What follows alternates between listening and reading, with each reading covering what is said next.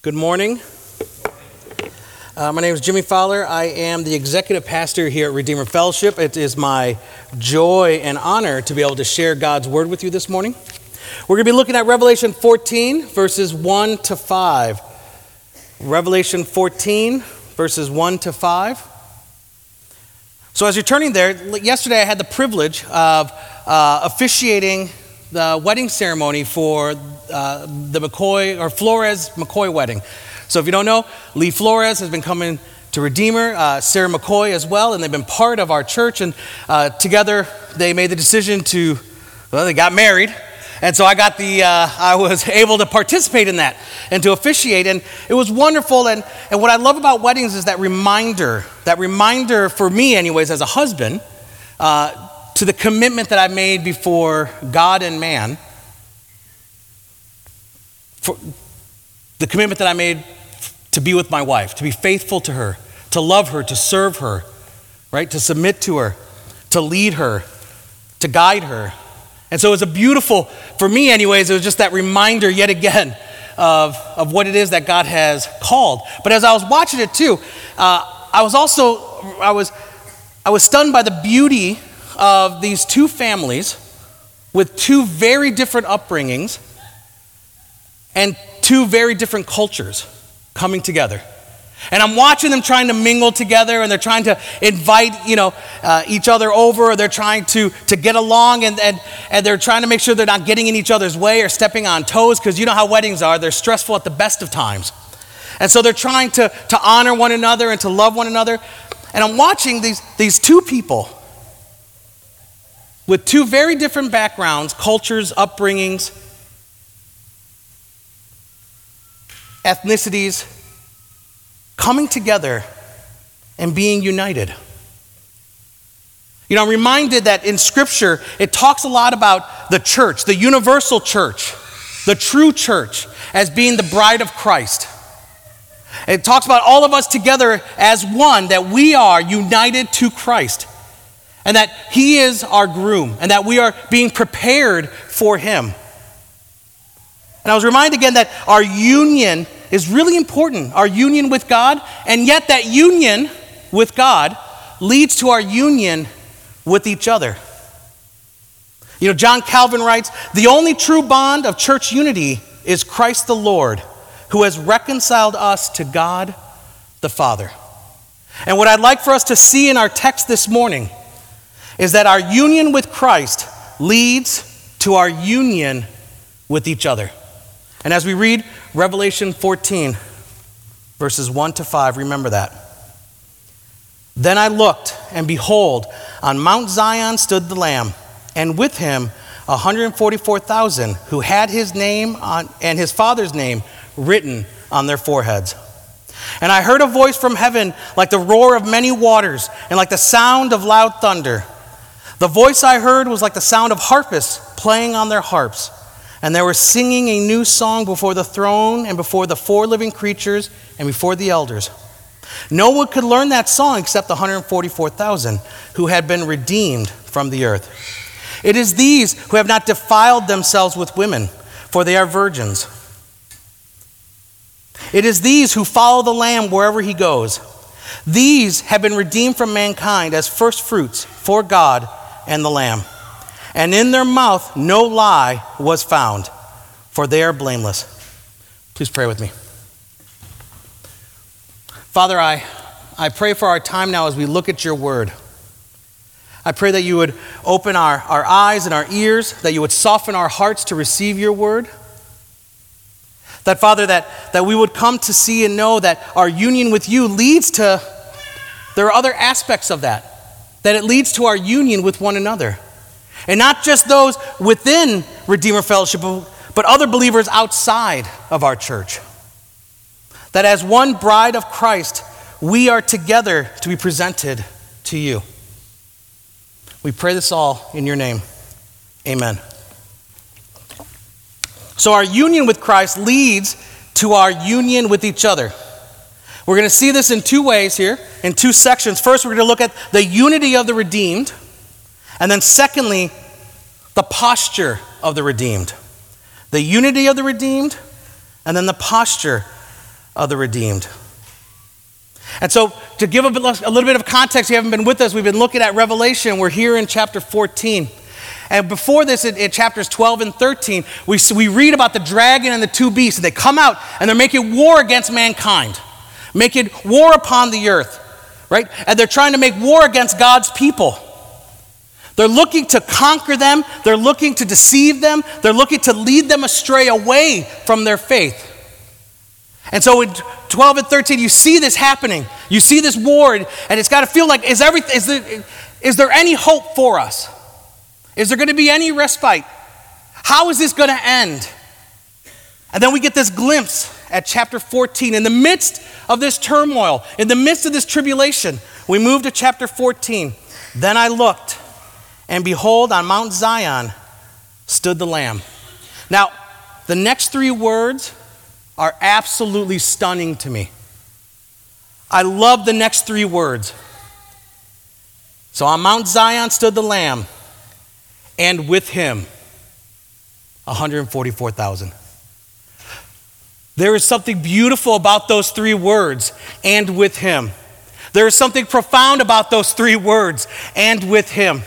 In the midst of this turmoil, in the midst of this destruction, in the midst of the enemy coming against God's people, oppressing them, pushing back against them, trying to deceive them and lead them astray, in the end, we see stood the Lamb and with him 144,000. Now, we know as we've been going through this, that's not some magic number that there's only 144,000 people and, and we're all trying to fight our way in to bump somebody else out so we can be counted as 144,000. No, it's, it's there symbolically as God's people, the universal church. Because earlier on we see it was this great multitude that were standing before the throne, that were God's people. And so we have standing with him the church the bride of Christ, you and I. I love those words, and with Him. You see, there's this unity that we have together. We have this union with Christ and this union with each other. Oftentimes we've, we've forgotten what that union with each other means. It's not about getting together and making America great, or even using the lesser, cheaper version, building back better. It's not about our political affiliations, it's not about our denominational affiliations. You know, we hear this phrase there, I want to be I want to work with like-minded Christians. Well, what does that really mean then? I've used that. That I want to work with like-minded Christians. What we're saying there is we want to work with people within our tribe. We want to work with people that we're comfortable with.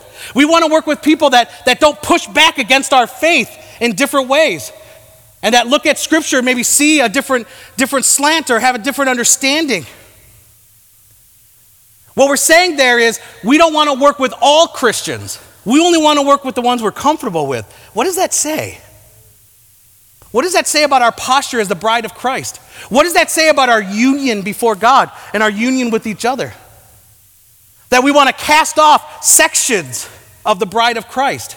Now, when people use it as, I want to work with like minded believers that are orthodox in faith, I understand that. I agree with you. Because anything other than that, that's not really faith, then, is it? I want to work with people that, that believe that this is the inerrant, inspired Word of God.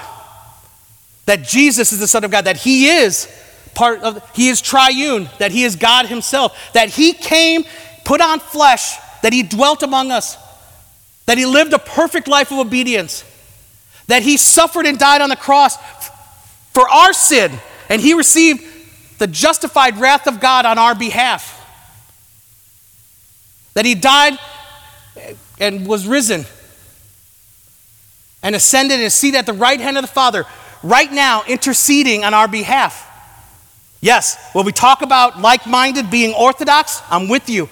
But we're saying like minded because I don't want to be uncomfortable. There's something not healthy there. Because as the body of Christ, as the body of Christ, we are called to be together as one because stood the, there on Mount Zion stood the lamb and with him the 144,000. So then what is unity? You know, I looked it up in the, the dictionary, you're trying to figure it out in Webster's, and they all kind of give the same thing. It's, it's like it's one, and there's no division, there's no multiplier or anything like that. And so there's this sense of this, this oneness. And when we're talking about unity as believers, we're talking about being one body. Here at Redeemer, we are one body. We have two services, but we are one church body. And as one church body, we have one purpose, and that is to glorify God. In all that we do, we seek to glorify Him and to make Him known. We want to see God glorified in the Fox Valley and beyond. And by that, we have this one mission, and that's to make disciples to proclaim the gospel, to proclaim his word, to proclaim it to all so that the Holy Spirit may work in them, may call them, may bring them to new life. See, we have one body, we are one body with one purpose on one mission. But as the universal church, we are the same. One body, one bride of Christ, with one purpose to glorify our God and to make him known, with one mission to make disciples. And so that is, that is what we're called to, this unity. And with that, then that means there's a commitment. When we talk about being one, when we talk about being united, what we're talking about that we are committed to each other. That means separation is not an option. And we hear about that a lot when we talk about marriage. That's why the marriage metaphor is so key in Scripture is because what God has joined together, let no man separate. That as we come together as brothers and sisters in Christ, we are saying that we are committed to one another. Despite being uncomfortable with each other, despite sometimes maybe getting on each other's nerves, despite not understanding each other, despite having vastly different experiences growing up. Whether our knowledge in life or whatever, wherever we come from in our background, it doesn't matter. Separation is not an option for us. We are committed to each other. And so it's not just that we don't separate, but it's that we actually go forward looking to encourage one another, to support one another, to love one another, to look out for one another.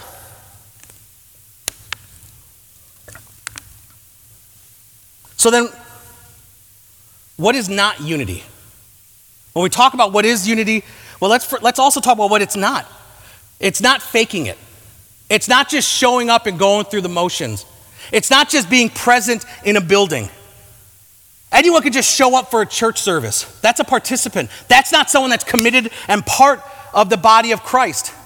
When we talk about unity, we're talking about there's an activeness to it.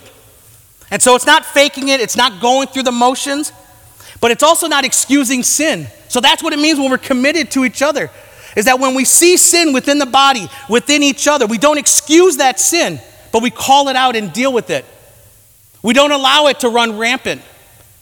Whether within our church, within each other, within the denomination, we call it out for what it is because it's not glorifying to God because we have a purpose as the body of Christ to glorify God. So not only do we not excuse sin, we don't cover up sin. We don't allow sin to be covered up within our church or within our denomination or within our affiliation, within the body of Christ, because this is dishonoring to our God. So we're talking about the unity of the church. So what's it founded on? Well, it's founded on the victory of Christ. Read again in verse 1. There's so much beauty here. Then I looked, and behold, on Mount Zion stood the Lamb. Stood the Lamb. You know, when we talk about Mount Zion, Kistemaker writes that this is the place of God's dwelling as a symbol of safety and stability for his people. So we have them there on Mount Zion, and he's standing victorious. How, what, what victory are we talking about? Well, his victory over sin and death, his victory over the curse of the fall, his victory in, in coming and redeeming God's people. Jesus stands victorious not laying in a grave, not huddled in the corner, not afraid, not wondering what might happen next, but standing toe to toe, standing tall, victorious in what he has done and what he has accomplished. And with him, 144,000. As Jesus stands in victory, as Jesus has redeemed us, as Jesus has brought us near, as Jesus has, once who are far off, enemies of God have been brought near, are now friends of God, family of God, close to God. He brings us near. We stand with him. We stand in that victory of what, of what he accomplished on the cross. That's part, that's our unity. That's one of the, the foundation of our unity. We all have very different upbringings. We've all had different experiences. We have different gifts. And yet, God has brought us together. That's the beauty of the body of Christ. That God has brought sinners who he brought sinners from far off places and brought them near to him and he brought us near to each other as one body of Christ. Church is important. We don't just gather together just for the fun of it. We come because it, it glorifies God and it brings God's people together to rejoice, to rejoice at what He has done in and through us. The Lord's, get, the Lord's Day, as that we gather together, is not optional because it's just some fun meeting. It's because we stand and we sing the victory of our God. We stand and we sing and we praise His name for what He has done. We had an example of what that right there. The baptism. As Erica was being baptized, it wasn't just going through the motions. Church, that was a picture of being brought, of going down into death and being brought back into new life. That was a presentation of the gospel that we should rejoice in. Brothers and sisters, we gather together because we all have this united hope. And we've all, we've all been bought by the blood of the Lamb. Praise God as we gather this morning and we sing praises to Him. And so we have this victory, this victory of Jesus, and we've all been marked. We have this mark of His name, God's name, and His name on our forehead. Now that's contrasted. Look at the end of verse uh, chapter 13. So in chapter 13, we've got the mark of the beast. And so this is for those that are, that are in, uh, that, that are part of the world. They're not God's people, so we have this, this distinction. Those that receive the mark of the beast, they're worldly. They haven't been called by God. And so they have this mark. And that's contrasted now with God's elect, with God's people who had his name and his father's name written on their forehead. You know, as we're reading through that, we're talking about this union that we have with Christ. There's a theological term that we throw out there. We talk about this union with Christ. But, church, I want you to know how crucial and wonderful and beautiful the notion of our union with Christ is. I mean, this is real. It's without that union we are not justified. It's without that union that we have not we're not able to be sanctified. It's without that union that we are not adopted as sons and daughters of the most high God. This union is really it's real and it's intimate. It's evasive. It's, it's it, builds deep to who we are. We are grafted into God, into Jesus. I mean, John Calvin writes, For this is the design of the gospel, that Christ may become ours, and that we may be grafted into his body. How beautiful that is, and it's personal. It's not just this collective, but it's you. You personally, you individually have been brought in. Think of that. You personally, individually, have been brought in. How beautiful is that? And so we see there's, these, there's some benefit of our union with God. Turn with me now to 1 Corinthians chapter 1, verse 30. 1 Corinthians 1, verse 30.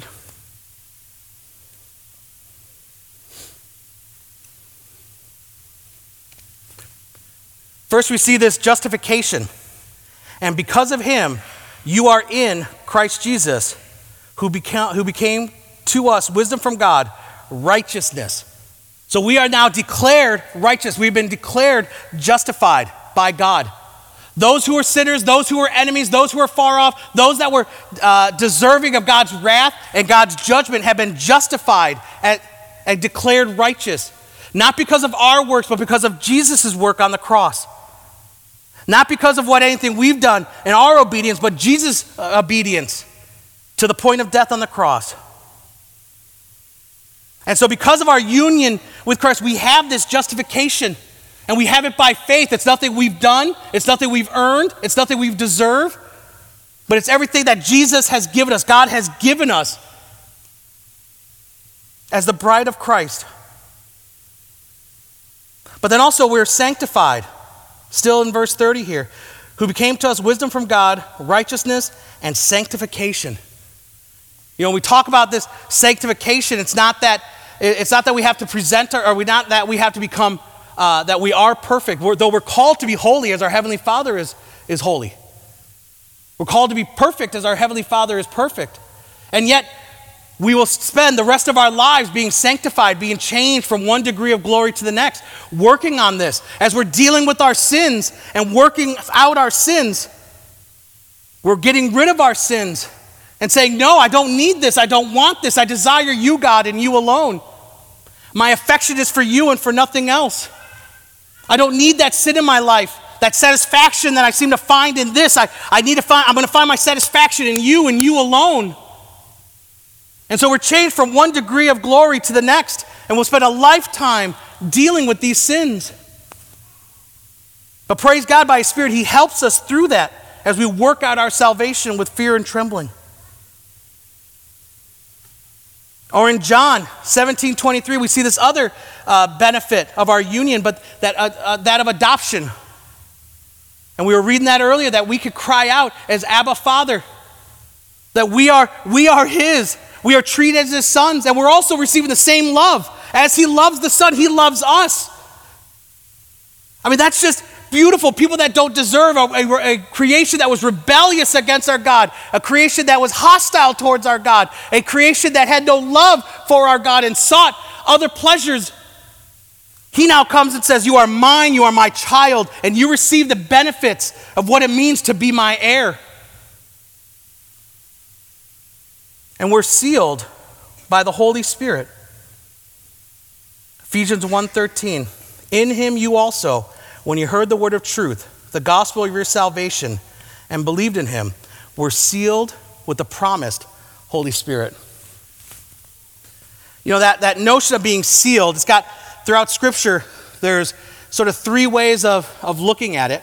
Uh, in Ezekiel, you'll see there's this, this sense of ownership, right? It's kind of setting apart uh, as, as someone's own possession, right? So they sealed it to let everybody know. It's kind of like when you have got a cow and you tag the cow, everyone knows that cow's yours. I don't have a farm. I have friends that have cows. I think they do that. I don't know. I don't want to be near them things. The goats are scary. But there's that sense of ownership, of possession, right? So as we're sealed by the Holy Spirit, it's declaring God's ownership of us, that He has set us apart as His own possession. As Israel was, we are His possession as the bride of Christ. There's also protection, right? In Revelation 7, talked about the sealing of the Holy Spirit to protect God's people. And protect them from what? What does that mean? Well, remember back, so all this stuff, everything's coming together now. You, as you've been with us, as we've been studying Revelation, you're going to see there's connections going back to what we've studied before because it's just expanding upon that. In Revelation chapter 2 and 3, as they're going through uh, the seven letters to the churches, there's this constant theme of to the one who overcame, to the one who would overcome, to overcome, to overcome, right? And that's the notion here then, that protection in Revelation 7, when we're talking about being sealed by the Holy Spirit, is that the Holy Spirit Himself will protect us as we're being bombarded, as the world is pushing back against us as the enemy is coming at us, that we are protected and that we would overcome. And that we would find that victory in the end where we'd hear, Well done, good and faithful servant. Third, so there's ownership, protection. It's also validation we see in John that we are God's people. That is a sign, sign of our redemption and his ownership. And so, what about the posture of the redeemed? In verse 1, we see there's this unity of the redeemed, right? And that we're founded upon the victory of, of Christ, that he stood in victory, that we are marked by him as his own. But what about then the posture of the redeemed? Verses 2 through 5. And I heard a voice from heaven, like the roar of many waters, and like the sound of loud thunder. The voice I heard was like the sound of harpists playing on their harps, and they were singing a new song before the throne and before the four living creatures and before the elders. No one could learn that song except the 144,000 who had been redeemed from the earth. It is these who have not defiled themselves with women, for they are virgins. It is these who follow the Lamb wherever he goes. These have been redeemed from mankind as firstfruits for God and the Lamb. And in their mouth no lie was found, for they are blameless. So, we talk about the posture of the redeemed. We're going to look at this in just two ways here quickly as we wrap up. We're going to be looking at it as believers. What is our posture as believers? And then, what is our posture as brothers and sisters in Christ? You see, when, when we talk about as believers in Revelation 19 and then in 20 and 21, it calls us, it looks us as the church, as the bride of Christ. And so we have this unity, this oneness. We're committed to one another. That's why church membership is important as we make this covenant with each other to stand with each other through it all. And so, as believers individually, we have this posture. It calls us to praise. You see, and I heard from voice from heaven like the roar of many waters, like the sound of loud thunder. The voice I heard was like the sound of harpists playing their harps, and they were singing a new song. They were singing. There is, there is joy on their lips, there's praise on their lips. And it's this new song, this victorious song. Throughout Scripture, especially the Old Testament, when, when uh, Israel would win or when an individual would conquer, they were victorious, it would say that they, they wrote a new song, a psalm of David or a psalm of Miriam, and they would sing this new song as this song of victory, right? This song of overcoming, this song of conquering. And so here we have this new song of our victory in Christ. And it's exclusive, it's only found in Jesus. There's no other salvation available to anyone else. It's only through Jesus. He is the only way, the truth, and the life. And so in here we have this new song, this victorious song, this song of hope, this song of salvation that we have before Him.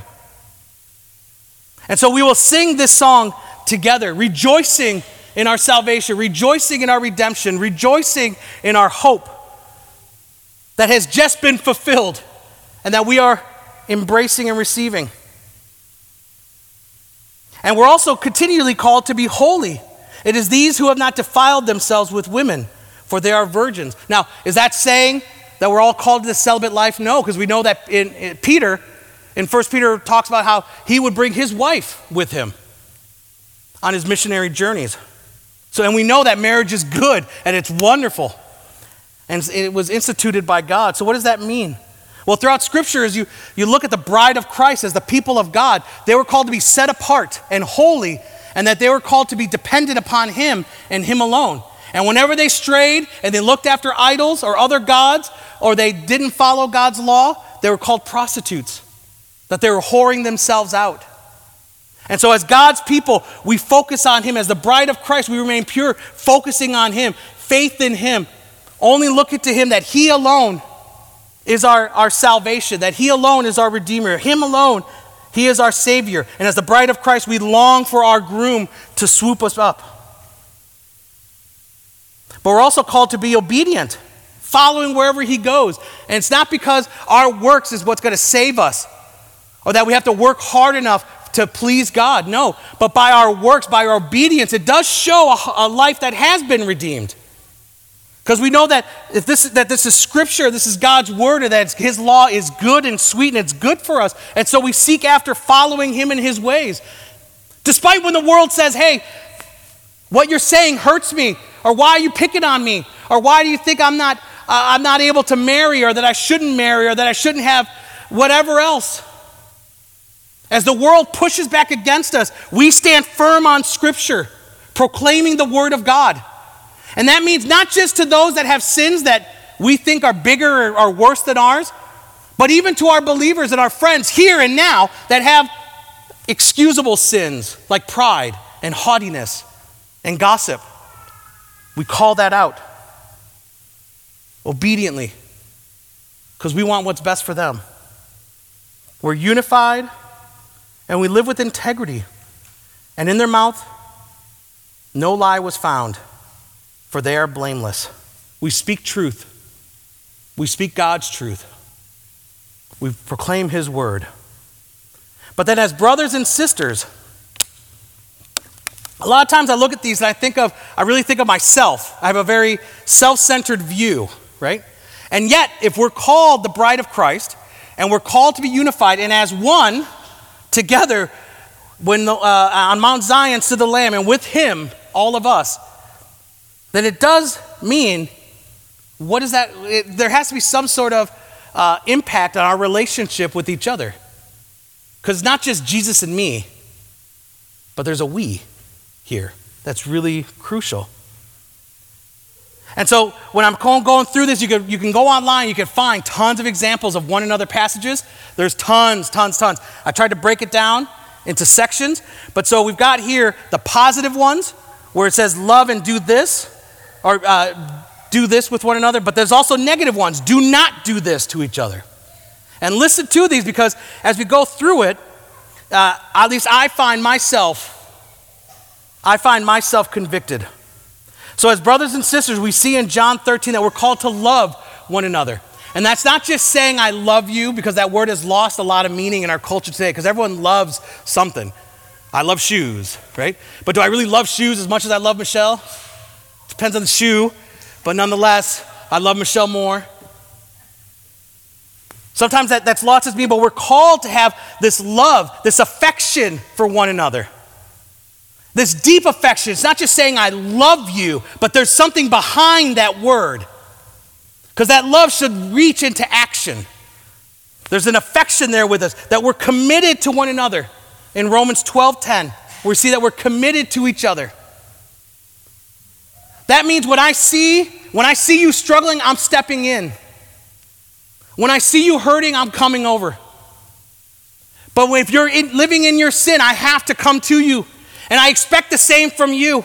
That when I'm sitting, when I'm living in my sin, I need you to call me out. That's our commitment to each other. Because we're committed to loving one another, to serving one another. We're committed to speak truth to each other. That means we're also we're called to be sacrificial in Galatians 5 to each other. That whether my time or treasure, whatever I have that may be of use to you, I am there with you. We are there as one body. In Romans 12, we're called to outdo each other by showing honor to each other. We're called to pray for one another. We're called to rejoice with one another. And Ephesians 5:21, we're called to submit to each other in love.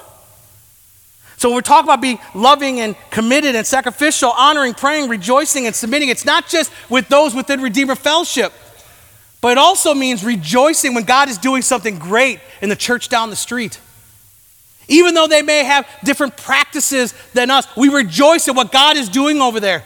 We, we love them. We're committed to them. We're sacrificial for them. We want to honor them. We're praying for them. We want to submit to them. These are brothers and sisters in Christ. These are, they are part of the universal church. They're part of the bride of Christ. And on Mount Zion stood the Lamb, and with him, the 144,000. We, we need to stop having a narrow view and just saying only like minded, but to look outside to see that God is doing something grand and wonderful, and let us rejoice in what He's doing elsewhere and come alongside and pray and praise. But there's also the negative aspect of what not to do. Colossians 3 9. Do not lie to one another. When you're called out, when you're asked, do not lie. Be honest with where you're at. Be honest with your struggles. I'm not saying we have to have, you know, come together, have a kumbaya moment where everyone shares all their secrets. No. But as you're in community, as you're in CGs or DGs or you're in your mentor groups, you come out there and you're honest and open and, and transparent. Here's where I'm struggling. Please pray. Come alongside me. Work with me. Hold me accountable to this. Instead of thinking I need to command this alone, no, do not lie to one another. Romans 14, 13, stop passing judgment on each other. You know, we should be giving each other the benefit of the doubt. But oftentimes, we assume the worst of other people. We assume the worst of their motives or their intentions. We assume that they were out to get me or out to hurt me. So we tell you at church membership orientation, you will be hurt. You will be hurt, and sometimes it's unintentional. I'm hoping all the time it's unintentional, now that I say that out loud. But please don't assume the worst of each other. Assume the best of your brothers and sisters. This one's, this one's important in light of Christian Twitter today. Galatians 5:15, do not bite, devour, destroy one another. We seem to really, Christians really seem to love to crack down on each other. Love to see when others are being destroyed and love to pass it along. There are some things we can learn from it, but there's also this heart of rejoicing in the destruction and downfall of others. We see that on Twitter, but what about here within with our brothers and sisters? Do not bite, devour, destroy one another. James 4:11, do not slander. Do not talk ill of each other. Do not lie about another. Do not say that they said things when they didn't say it. James 5 9. Do not grumble against each other. Brothers and sisters, our union with Christ leads to our union with each other. How we interact with each other is important. How we stand up for each other is important. How we come alongside and support one another is important. When we, when we invite you into CGs or DGs or to the Sunday morning gathering, it's not because we just want to fill your life with another meeting. Trust me, I don't need another meeting in my life but it's because it's here. It is there where iron sharpens iron, where we could come alongside and love one another, commit to one another, support one another, pray for one another, receive rebuke from one another, and lovingly support each other.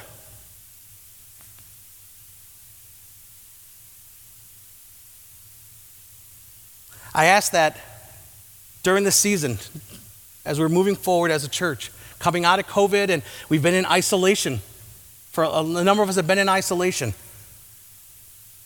As we come out to remember what it means to be the body of Christ, what it means to support, care, support, love each other, rejoice with one another, what it means to stand up to each other, and what it means for others to push back against us.